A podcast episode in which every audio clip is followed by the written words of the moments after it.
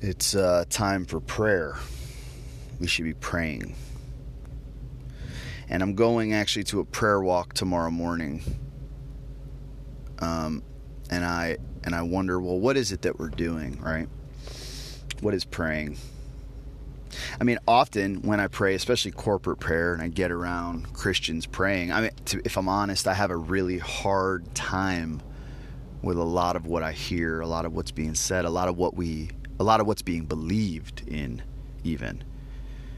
Um, I have a hard time with, you know, I don't know what. A, easy example is like the the let's just say the demonic in the in the spiritual sense of like the the demons or f- spirits floating around in the air that that attack people, possess people. You know, um, I, I really struggle with that, and yet at the same time, when I look at the language of Scripture, and this was really like informed for me by Walter Wink originally, and just developing in my mind and heart over time. But it's so obvious you know, if you look at the language of scripture of the demonic and the principalities and powers and spiritual wickedness in high places, um, as we look around the world, it is not hard to see that there is spiritual wickedness in high places.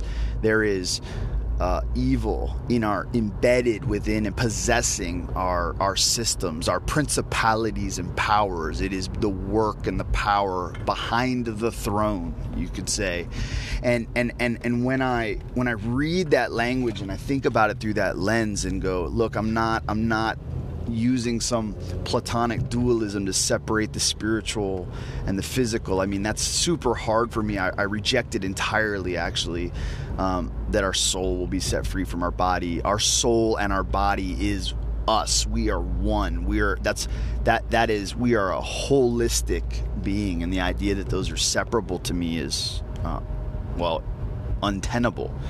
But there is a spiritual reality, a a a, a, a depth uh, of personality. We're we're dual. We are dualistic, existentially dualistic, capable of symbol, uh, morality, beauty.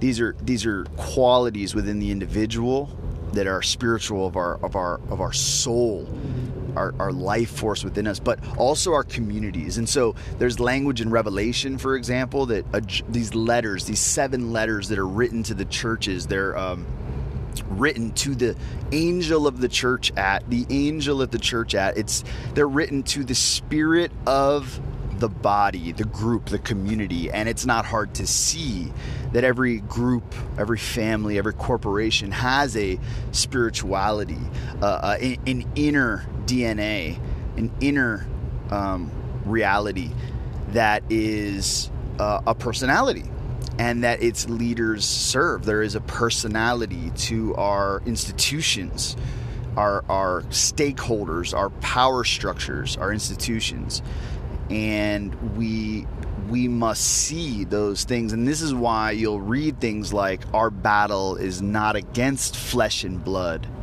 but against principalities and powers but against spiritual wickedness in high places. We need to cast out the spirit of evil from our institutions from our schools from our country from our leaders from ourselves um, from our from our churches frankly um, to cast out those spirits. And and so in that sense it makes a it, it, makes a lot of sense to me. And so when I when I go to pray with people I I am praying.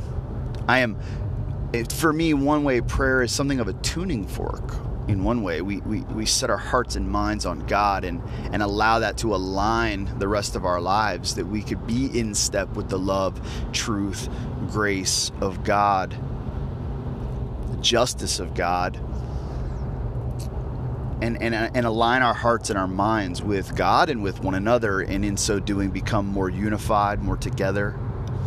But also to recognize that we need a spiritual awakening, a moral awakening. We need to align with the truth and the presence and the work of God and love in this world which unites, overpowering hate which divides.